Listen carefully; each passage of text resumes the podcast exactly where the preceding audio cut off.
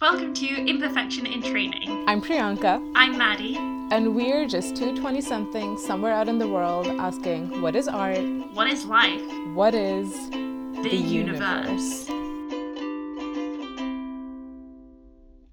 Hi everyone, this is Imperfection in Training, and we are back today to talk about personality tests. One quick side note if you hear a dog barking in the background, I apologize. Hey y'all, it's great to be back again. So, we're talking about personality tests today because chances are Maddie and I are going to um, be.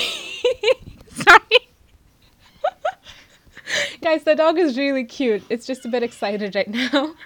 Um, Yeah, she's very nervous around new people. oh, baby. It me in a dog.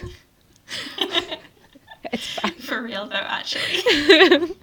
Alrighty. So, anyway, coming back to personality tests and why we're going to be talking about them today. Honestly, Maddie and I love these a lot. We talk about them all the time. They've been a big part of both of us finding new frameworks to understand ourselves and kind of work on self improvement and self improvement with compassion and trying to understand where we come from and perhaps what is important to us. Maybe have an expert, quote unquote, help us figure out and suggest maybe this is where your deepest fear lies or this is what your biggest motivator is. And kind of working through frameworks like that has helped both of us come to terms with a lot of things we don't necessarily like about ourselves, but also appreciate a lot of the great things about ourselves. It's been really good at, I think, getting us to a fairly balanced like viewpoint. Of course, don't get me wrong, we're hella insecure every once in a while.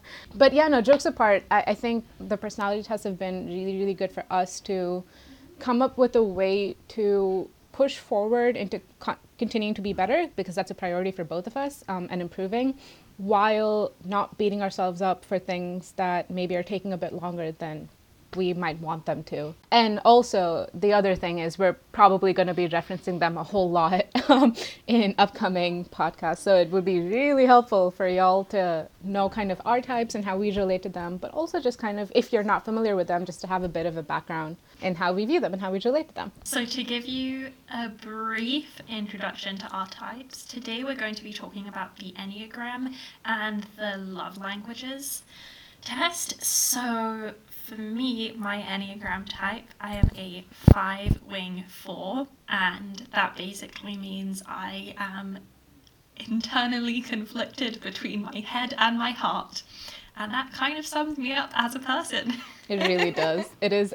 I swear, when Maddie told me this, I was like, wait, yes. And then my predominant love languages are acts of service and quality time. I am uh, on the Enneagram. I am technically a two wing three, but I I have a lot of both type two and type three in me, depending on what parts of my life are being highlighted at that stage of my life. The two wing three is it's called the hostess, which uh, I, I, I I had a cousin of mine see that, and she looked at it and she looked at me. She goes, "This is you."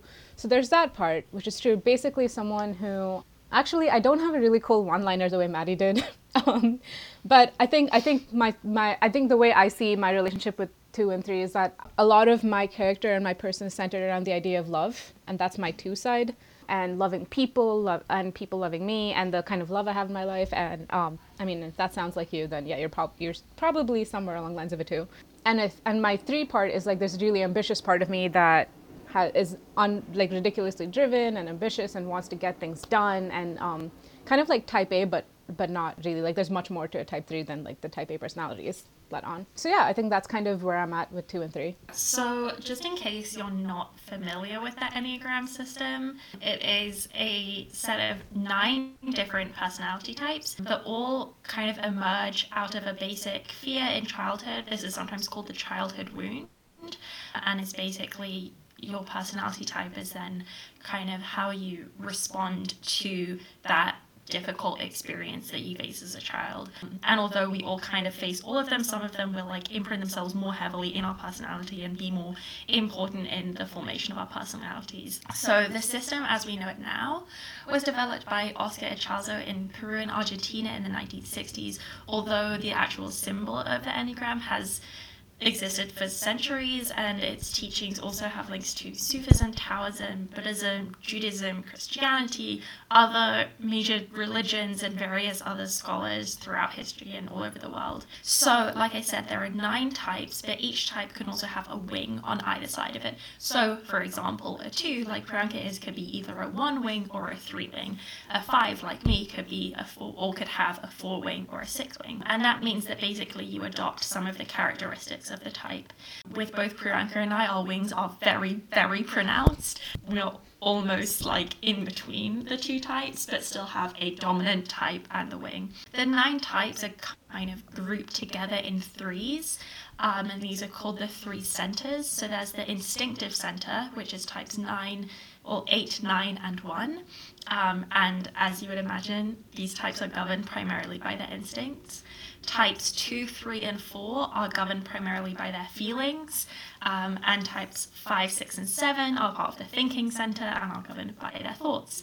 The Enneagram also has so much complexity in it, which I will not go into all of here because it would be way too long, and probably not everyone is as much of an Enneagram nerd as I am. but one thing that I do really like about this system is that it has the, these different levels of development, which are basically supposed to give you an idea of your emotional health and well being, and how you might be able to grow, how your difficulties might manifest. And it basically shows that no one type is better or worse than any other. They all have things that can be good, and they all have things that can be difficult, which is, I think, a really well rounded way of viewing personalities. There's also something called the instincts, which I'm not really going to go too much into, um, and then also the arrow of disintegration or stress, and the arrow of integration or growth, which is basically how do you deal with stress and how do you manifest growth. So I know that that is a lot of information. So I think maybe to kind of make that a bit more relatable, applicable, and interesting, we can talk a bit about our individual types and like how they manifest for us, how this framework is useful in our lives, or how we use it in our lives. I was I was chuckling to myself when Maddie was talking about other people not being as much of an Enneagram nerd. Uh, as she is because I love the Enneagram, but I definitely don't know as much. So y'all have to forgive my uh, ignorance a little bit but yeah, so like I said before, I'm a two wing three um, and relate quite heavily to both the two and the three. So the two is the helper and the three is the achiever. Um, that's kind of their their their title. The twos are uh, basically driven. Um, I think their biggest our biggest fear, if I remember correctly, is not being loved, or something to that effect something trivial, you know. Something trivial, like just just nobody loves me. It's fine. Which honestly, I swear I read that and I was like, wow, it's me. Um, so how do you feel like knowing that you're a two wing three or identifying with that? How do you feel like that has helped you? So I think what one of the biggest things it's done for me is like it gave me a second to breathe. I think something that I found really hard was I had this tendency to kind of look at something I don't like and be like, well, you piece of crap, how could you possibly have this one thing about you that you don't like? Like, God forbid, you're human, like, you know?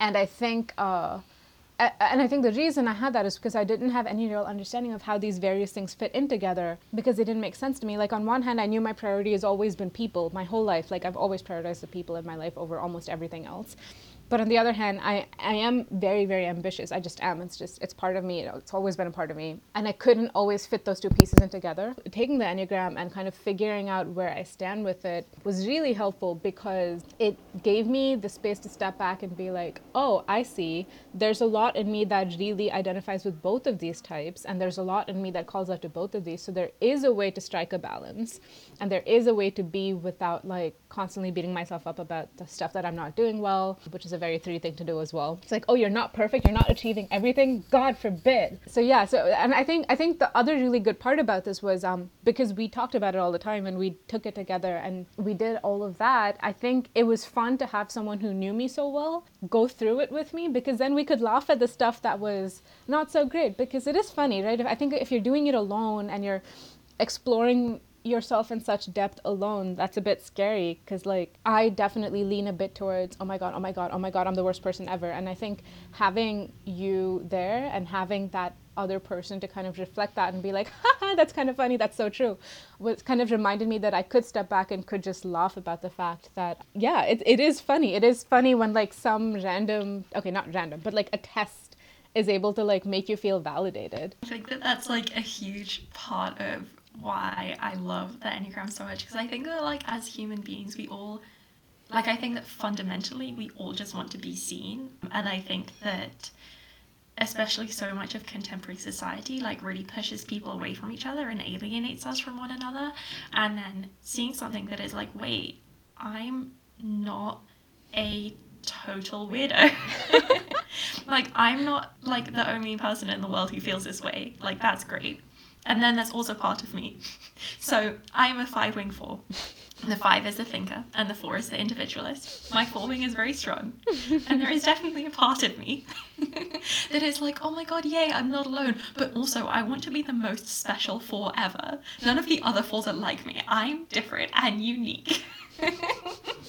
Which is a very four thing to do. Mm-hmm. Um, so fours are often called, or often thought of as the most like artistic or creative ones. They tend to be very self-absorbed not in a shallow way but in a like exploring their own emotional depth kind of way which if you've met me that is the only thing i do um, and then the five is called the thinker and fives tend to be very cerebral they tend to withdraw from the world when they become stressed or aggravated how they deal with that is withdrawing the or I should say, our fundamental fear is um, essentially like not being able to exist or support ourselves, having that real like drive for self preservation um, and self protection. And often that protection comes in the form of completely withdrawing into this like internal mind space instead of really engaging with the world.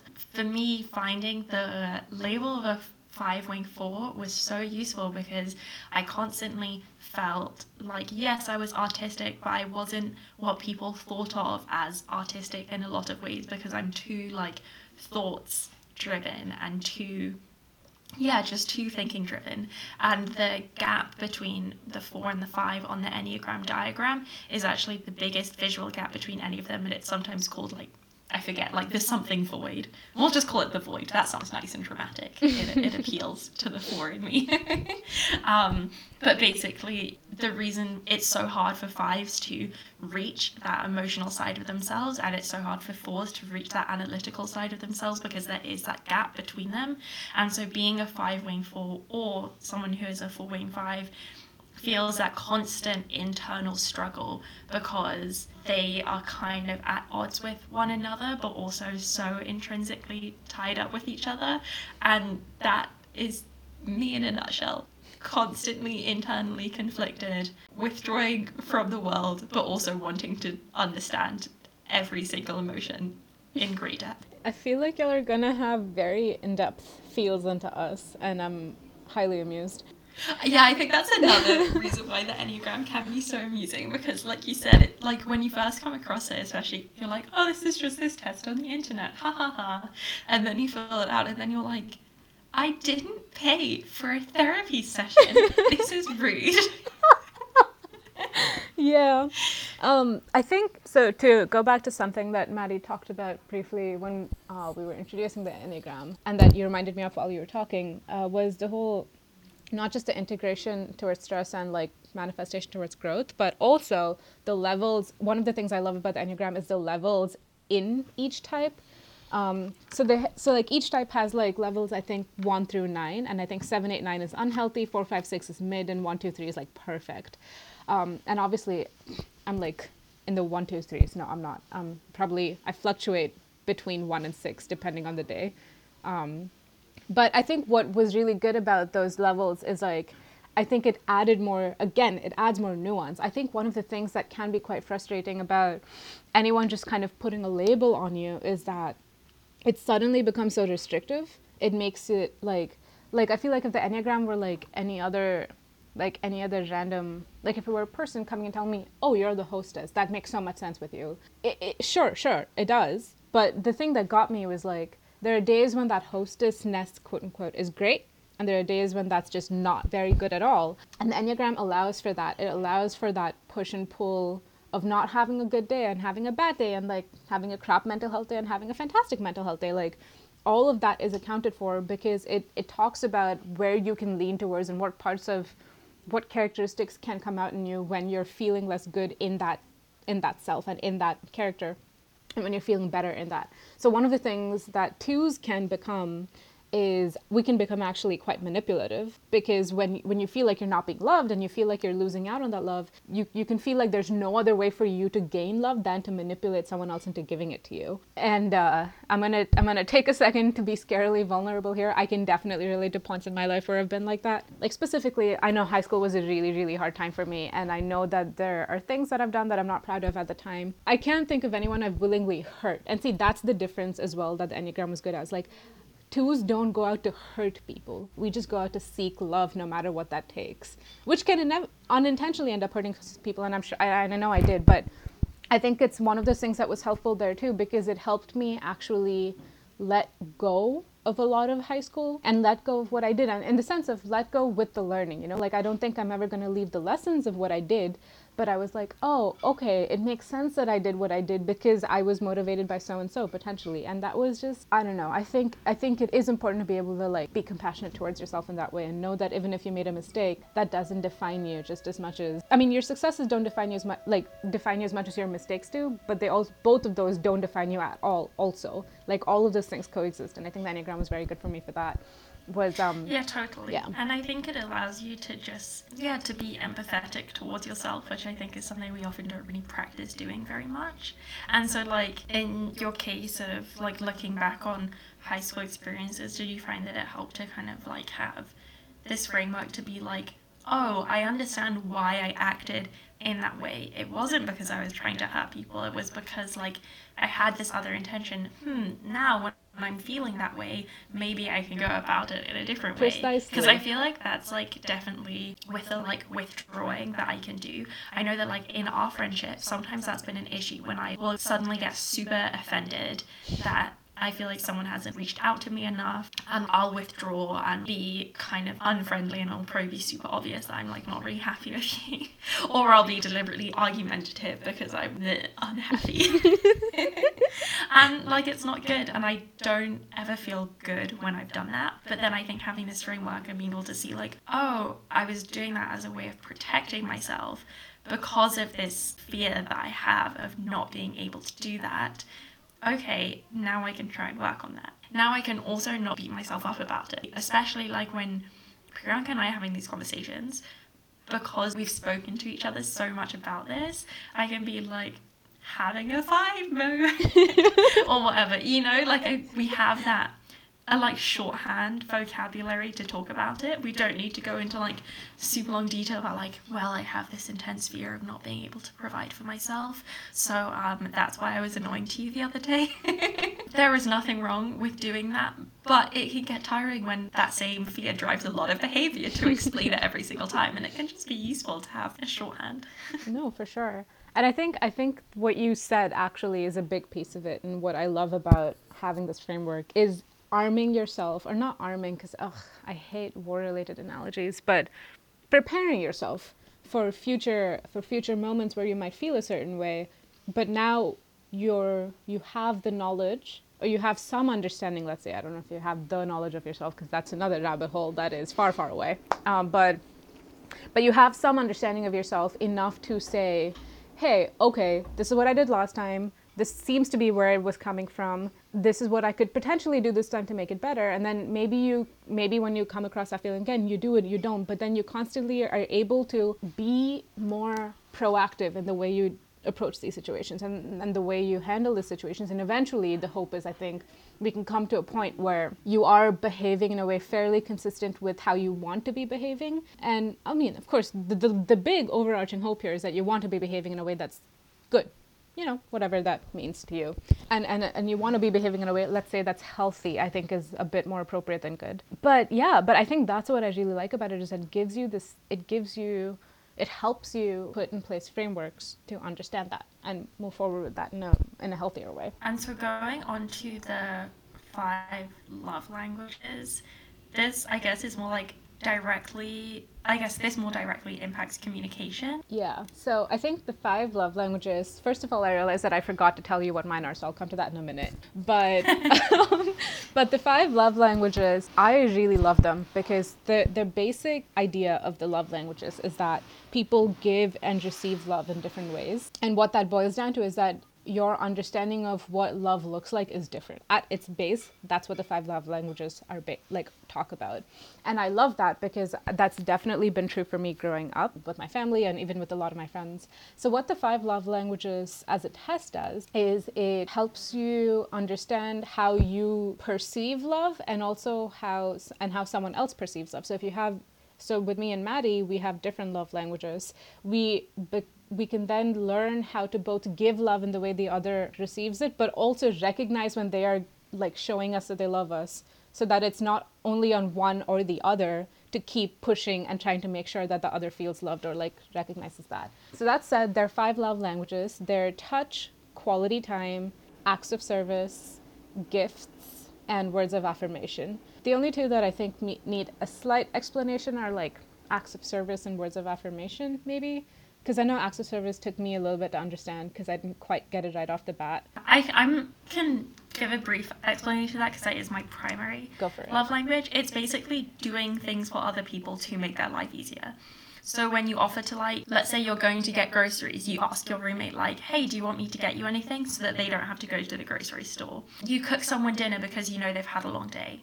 Or you offer to do someone's washing up because you know that it would make their evening a little bit easier and they'd be able to relax. It's basically doing something, generally small things, to just like ease someone's day to day life, if that makes sense. Yeah, for sure. No, totally.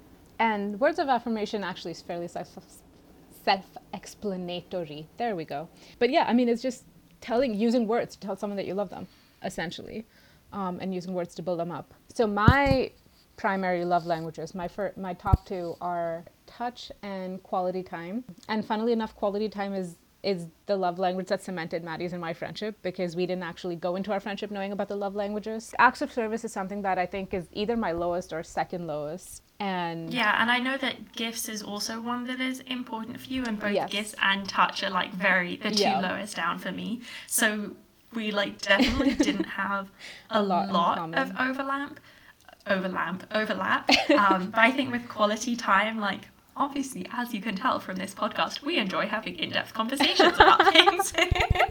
And like that's definitely how quality time manifests for us in our friendship. I mean i think that that can be different for different people. I know like some people quality time means like doing an activity together. Personally that doesn't mean as much let's say playing a game or like going to the cinema with someone doesn't like mean as much to me as like having a conversation but i know some people find those shared experiences are like real manifestations of quality times. There are obviously like nuances and differences. But yeah for us it was really interesting when we like found this test especially like i remember one birthday one of your birthdays you were really upset because a lot of your close friends had been either late with their presents or had just forgotten about presents and i remember you telling that to me and i had been one of those people who like had totally like who had been late and then forgotten and then had a plan and then was even more late and basically just like a bit rubbish. and uh, obviously, as soon as you said that, I felt really bad, but I also didn't really understand at the time because like it wasn't it wasn't something that would have upset me. And so having this framework made it so much easier for me to be able to understand like, oh well it doesn't matter whether it would upset me or not. Like mm-hmm. it upsets my friend. and it's a priority for my friend and for them to feel the love that I want to show to them, I have to make an effort to like translate it at least partway. For sure. And yeah, and to explain my gifts a little bit because I think Maddie was a big part in like me feeling less ashamed about the fact that gifts was part of my love language, which also like anyone out there who has gifts as your love language, we should not be feeling ashamed about this. I think it's ridiculous. Yeah, I think But- it's so stupid that it's like. I feel like the stereotype is that it's more Materialistic. like shallow or Yeah. materialistic. When I don't think that's the case at No. all. Like it's feeling as though someone like I mean, okay, correct me if I'm wrong, because obviously you're the expert on this. But from what I can understand, from the perspective of someone who it's not one of my love languages, is that it's about like someone putting someone a knowing you well enough and putting the time and thought into choosing something specifically for you. Yeah. So it's almost like showing, like physically showing that closeness. hmm And exactly, that's a big, big part of it. Is because I know, it, like I, I'm not someone who gives gifts all the time, but when I do give gifts, I like think about them a lot, and I try to, I like look until I find the thing that resonates perfectly for me with this person and the way our relationship works, and it is really important to me. So like, and conversely, like I don't expect gifts all the time, and it's not like I'm because gifts is just not my first; it's my third, but like on days like my birthday or like if there's a holiday that's important to you or a day that's important to you as like a person in my life and like giving gifts is something you do on said day then like it would have a little bit of importance to me to like feel like i'm someone important enough that you would give me a gift on that day. And i mm-hmm. i don't know if that sounds strange but like that's exactly what it is. And the other part of it is also that like if you like came across something and you thought of me and then like you got that for me that also means a lot because it's like oh you think about me enough and you care about me enough to like be reminded of me by something you came across in a random context. Like that gesture of hey i love you enough to be thinking of you out of nowhere or i know you enough and love you enough to like have those things connect in this way also means a lot. And yeah i think and there's a lot of i pers- i am a quite a physical person as also evidenced by the touch piece of this because touch is massive for me. Oh my goodness. Maddie and I've had multiple conversations about this because touch isn't massive for Maddie. Uh, but, and which is fine because we've, we've found a way to make that work. But like, I, like, even with comforting someone, like, I, it is literally easier for me to comfort you if you're physically next to me because I will actively use my hands and like go get you water and like do things like that because I play a lot off of someone else's physical like body language and like the way they behave and work and like like their words are almost a little less important than how they're being. Not not to say not that i don't pay attention to your words but you know what i mean. And like touch Yeah, is just so big for me. And like the same way with how i receive it like the way someone grabs my hand or like says hello like all of that say a lot to me about how they are as a person. I just communicate a lot through touch. It's so big. Um and gifts That's actually really, Mhm. um, really interesting because it just made me think of um, a link between the Enneagram and the five love languages because fives are kind of notorious for not being very like present in their bodies because that whole like withdrawal thing being very like yeah a bit like physically like shut off and so i just find it really interesting that i'm a five and also like touch is very low Yeah. for me in terms of how I give and receive love. But I think something that's also interesting is I do feel like that's kind of changed, not so much in terms of the. I think that maybe touch used to be like in fourth place, and now I think it's maybe gone up to third place mm-hmm. or something because both you and also my romantic partner, both of your love languages are touch. And I think because, you know, like two super important people in my life like communicate their feelings that way, like I do think that some of that has had an impact. And I think that it's definitely, I mean, definitely reduced the discomfort or the awkwardness that I feel around showing emotion through touch. I wouldn't say that it's a huge way that I feel love, but I think it's well, I don't know. I think that, it, that I definitely do feel more comfort through that than I used to, and I think a big part of that has to do with like being really close with two people who do primarily express and receive love through that through that way. Yeah, for sure. No, absolutely. And I think like for me, acts of service is something I've gotten a lot, lot better at since meeting you and since like actively recognizing that's like something that matters to you is because what acts of service for me, what it's taught me is to be more aware of what someone might or might not need.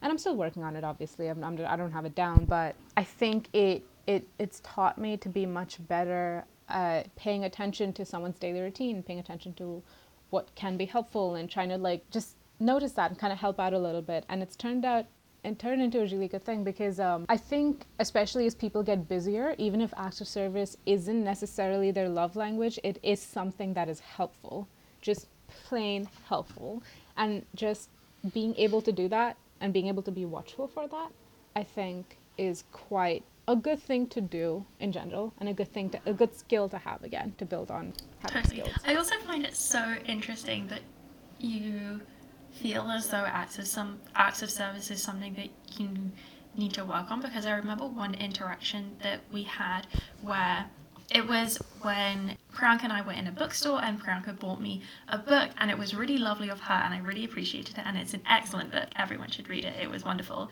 Um, Do you want to tell them what it it's is called if you Go Went Gone by Jenny Erpenbeck. So good. Very emotional. Made me feel all the feelings. It was amazing. and then after we left the bookstore, Priyanka asked me whether that whether I perceived that as an act of service.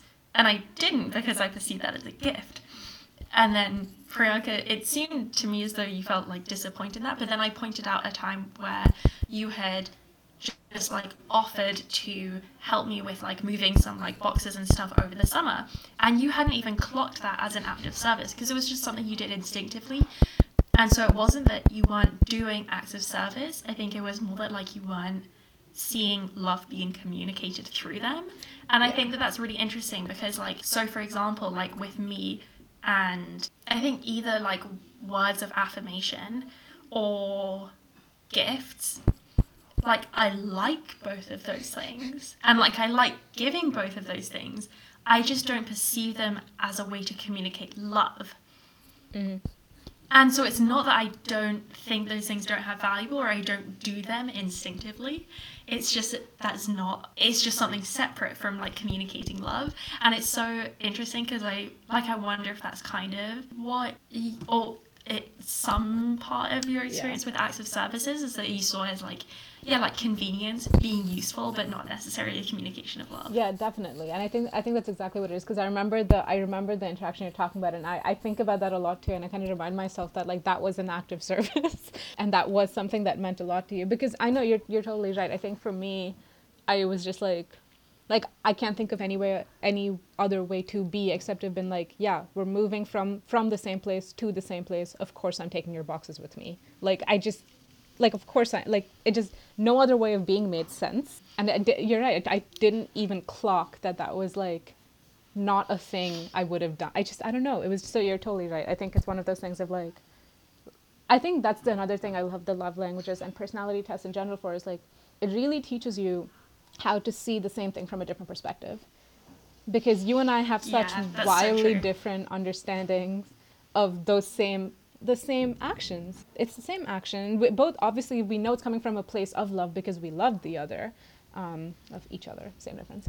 But the way it means something to us is so different, and I think that's really interesting. That piece. Yeah, totally. And I think that's also just a good reminder that people are so different from one another. Mm-hmm. And it's really easy to assume that people communicate in the same way as we do, or people see the world in the same way as we do. I mean, not really in terms of morals or ethics, although that is also true. People do see the world very differently.